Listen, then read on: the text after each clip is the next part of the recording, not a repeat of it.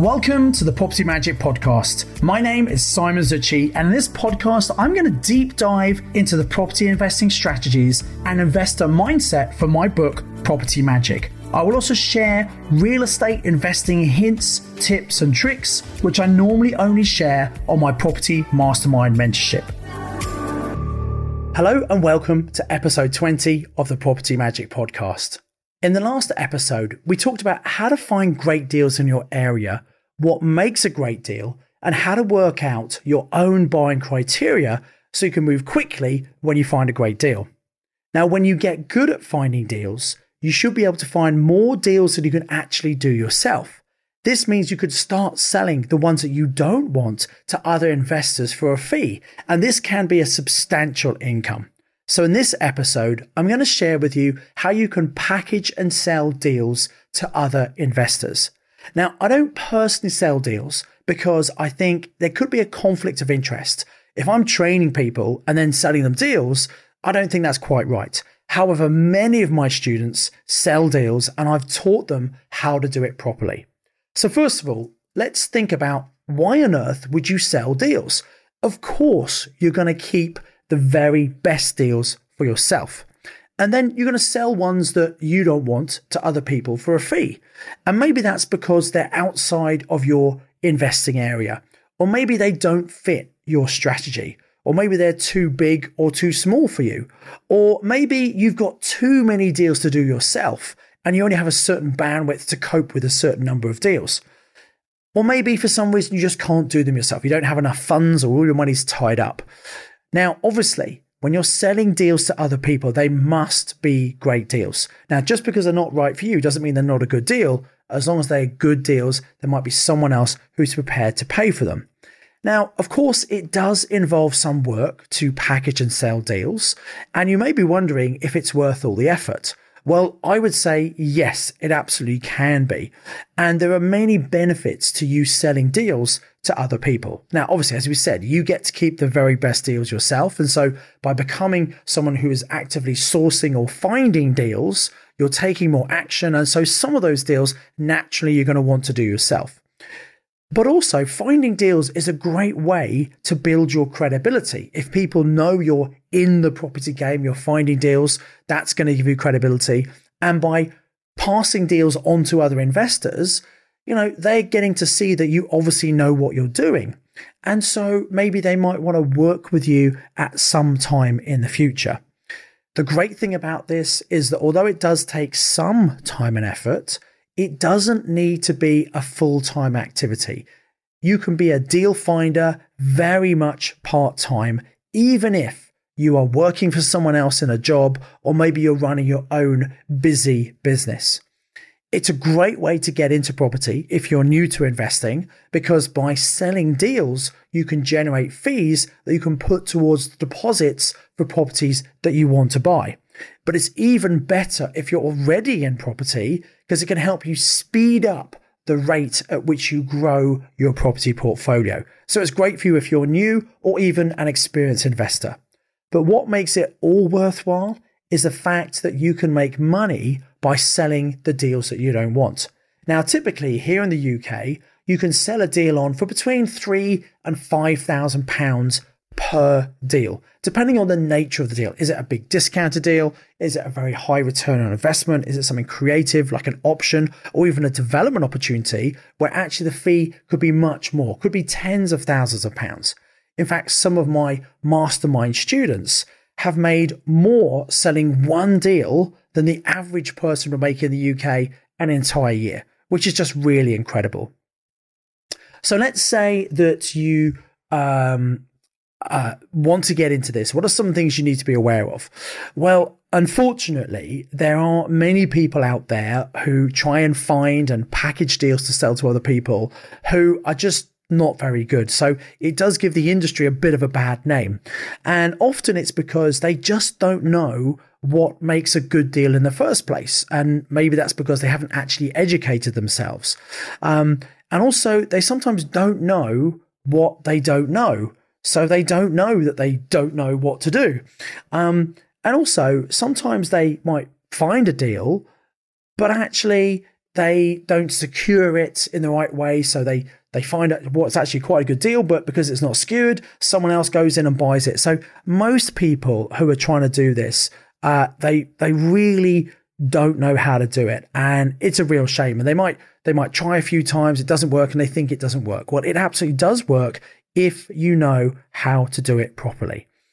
So what starts off as um, a great idea for many new investors. Because they're not getting results they sometimes get a bit frustrated and give up. And it is a shame because it can be very profitable if only those people had invested themselves and learned how to do it properly.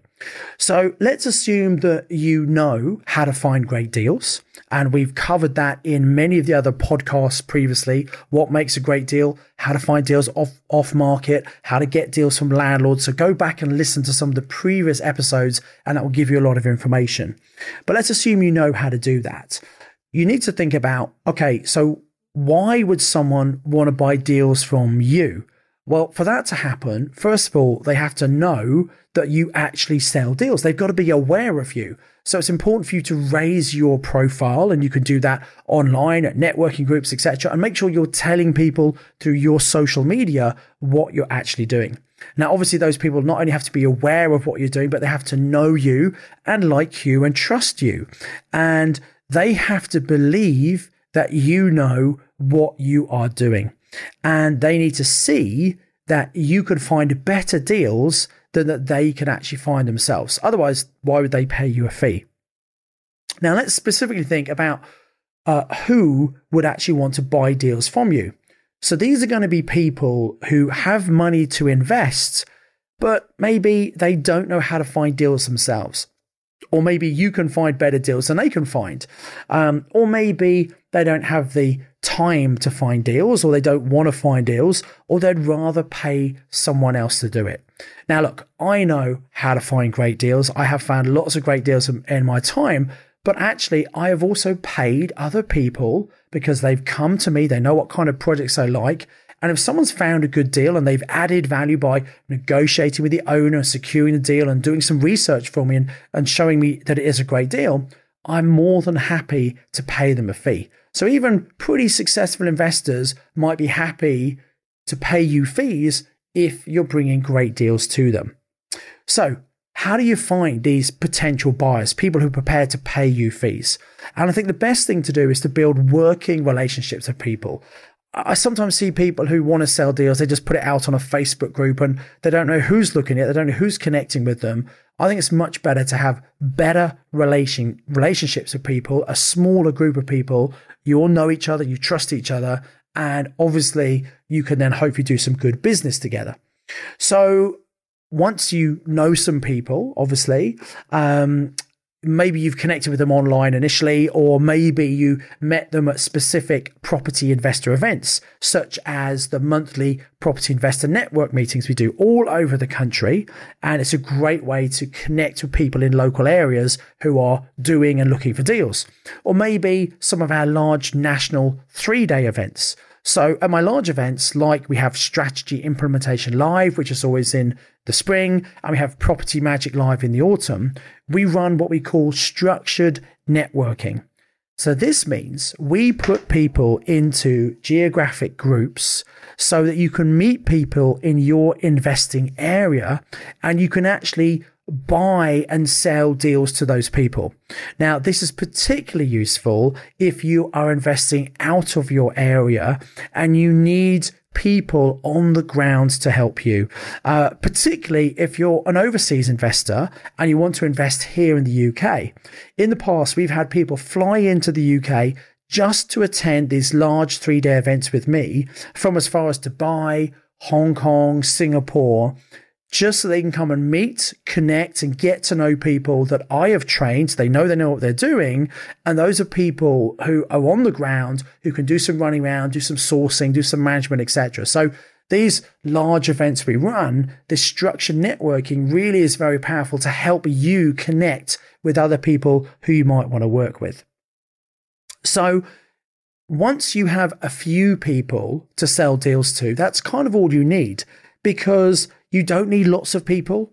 once you've got a couple you're working well with, you can always ask them, do they have any recommendations? Do they, um, do they have any friends or family that might also want to buy deals from you?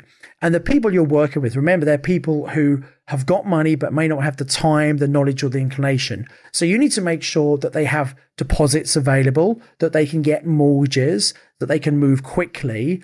And when you find a good deal, often speed is important. So it's often good to give someone what we call a dummy deal just to test how quick are they at moving? Because sometimes people say, yeah, yeah, send me deals. I really want to do it. You send them a great deal. And because maybe they haven't educated themselves, or maybe just they're busy, or they're not quite sure, they take too long to do the deal. Or maybe they, even worse, they back out and decide not to do the deal. Well, isn't it good to do that on a dummy deal rather than a great deal that you need to place and sell to someone quickly? Because the reason you've got a good deal is because you're giving that seller the sense of speed and certainty that they will get this property sold. So once you've connected with people at these networking events or online, um, what you need to do is get their contact details off them, find out what they're looking for, understand a little bit about them. So why are they not finding deals themselves? Now, if it's because they have no knowledge about property and they're really nervous and they, they keep on finding lots of deals and they, they're not sure whether to move forward, well, that's probably a good clue for you that do you really want to be working with them? Are they really going to have the knowledge and the certainty to be able to move forward when you give them good deals. So you need to understand that they've got some base knowledge. And by the way, if you if you are looking to source deals and get uh, to to pay a sourcer rather to bring deals to you, um, it's an important thing you still know what makes a good deal because you should never take a source's word for it. You always want to do your own due diligence and, and check the information and facts that they've given you. And when you know what you do, it doesn't take that long. But let's go back to assuming you are the person finding the deals and selling to other people. You've met people, you've got their details, you find out what they're looking for. You can put their contact details into a database or a spreadsheet, and you might even put them into specific groups these people are interested in development opportunities. These people are interested in purchase these options. These ones want to do HMOs. These want to do serviced accommodation. And then when you find a deal that meets the requirements of those people, rather than sending out to all of your contacts, you can just contact the ones who you're pretty sure are going to be interested in that based on what they've told you. And it's important to keep in regular touch with them. You can't just meet someone at a meeting, then two years later send them a deal out of the blue because they probably would have forgotten who you are. So you want to keep in regular communication with them and send them deals you think might be of interest. And if you're not finding things that might be particularly interesting to them, call them and let them know, say, look, you said you're interested in this particular deal. I'm not really finding many of those. Are there other things you'd consider? Because maybe some of the other deals you've got, they might also be interested in. Now, the final thing to talk about here is regulation. A lot of people worry about, well, do I need to get regulation? Now, if you're just finding deals for yourself, there are no regulatory requirements. But if you are selling deals to other people, then you need to make sure you're what's called a compliant deal sourcer. So by selling deals onto other people, you're just like an estate agent. Now, in America, you need to be a registered realtor, having taken your real estate exams. But here in the UK, there are no qualifications to be an estate agent. However, there are some things that you need to do. So, first of all, you should be led, registered with one of the ombudsmen, uh, such as the TPO, which stands for the Property Ombudsman, or the PRS, which is the Property Redress Scheme. Now, these are independent bodies that will act as arbitrators in case there's a disagreement between you and the person you've sold the deal to. So um, sometimes people have little disputes. It's better to have an independent party who can sort it out.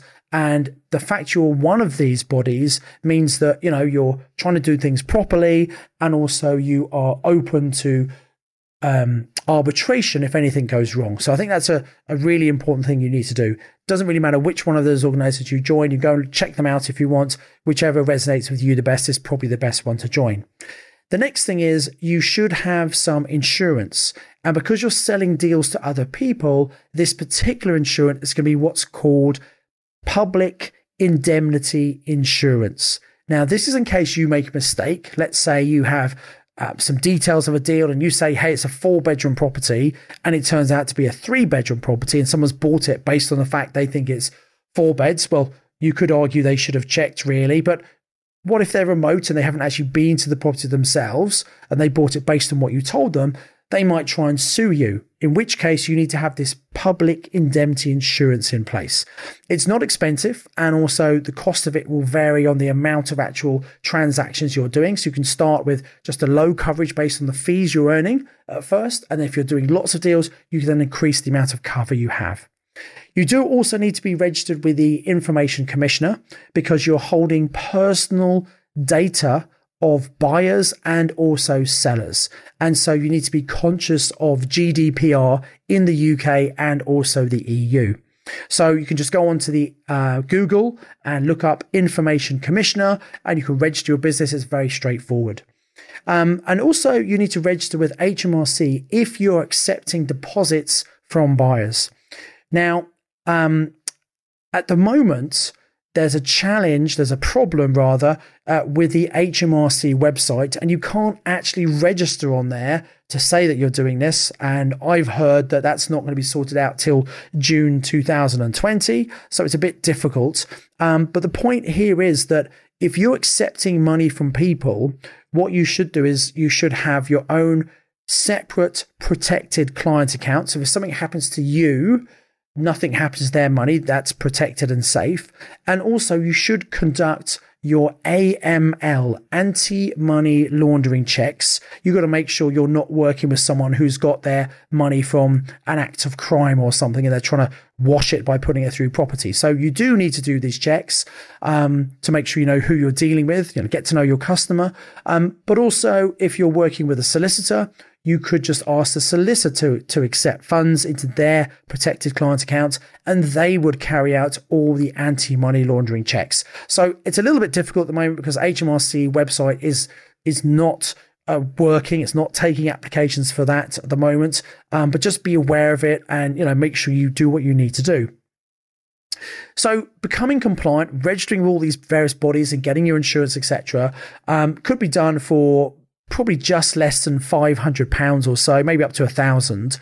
And so you'd make that back on your first deal and a lot more profit, profit as well. So it is worth doing these things properly. You need to make sure you are uh, pr- protecting yourself and also other people that you are working with. So I do hope this has inspired you to think about making money from great property deals you find, which for whatever reason you don't personally want to do yourself and you can pass on to other people.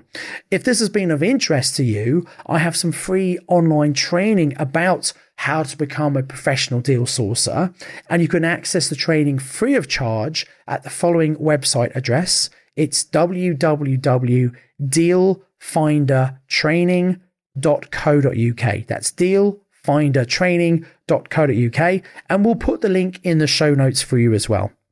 And finally, I'd like to ask you a favor.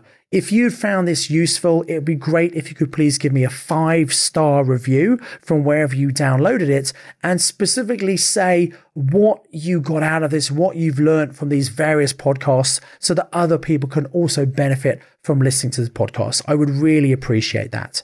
Now, in the next episode of Property Magic Podcast, I'm going to share with you how you can use deal finders to help successfully invest outside of your area. So it's not about you being a deal sourcer, but about how you can work with other deal sources to invest in areas that might stack up better than where you live. Or maybe you're investing outside for you maybe you're living outside the UK and you want to invest in the UK and find out how to do it, this next podcast episode is just for you.